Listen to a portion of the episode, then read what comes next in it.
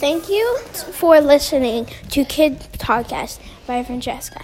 Um, so today there was a bunch of worms in our basement. We were just upstairs eating brunch, and then we listened to some music, and we came down.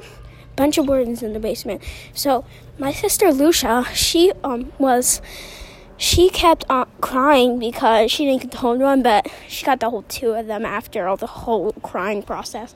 And my sister Liv, they were babies. They were baby worms, and we kept and we were holding them, like on our.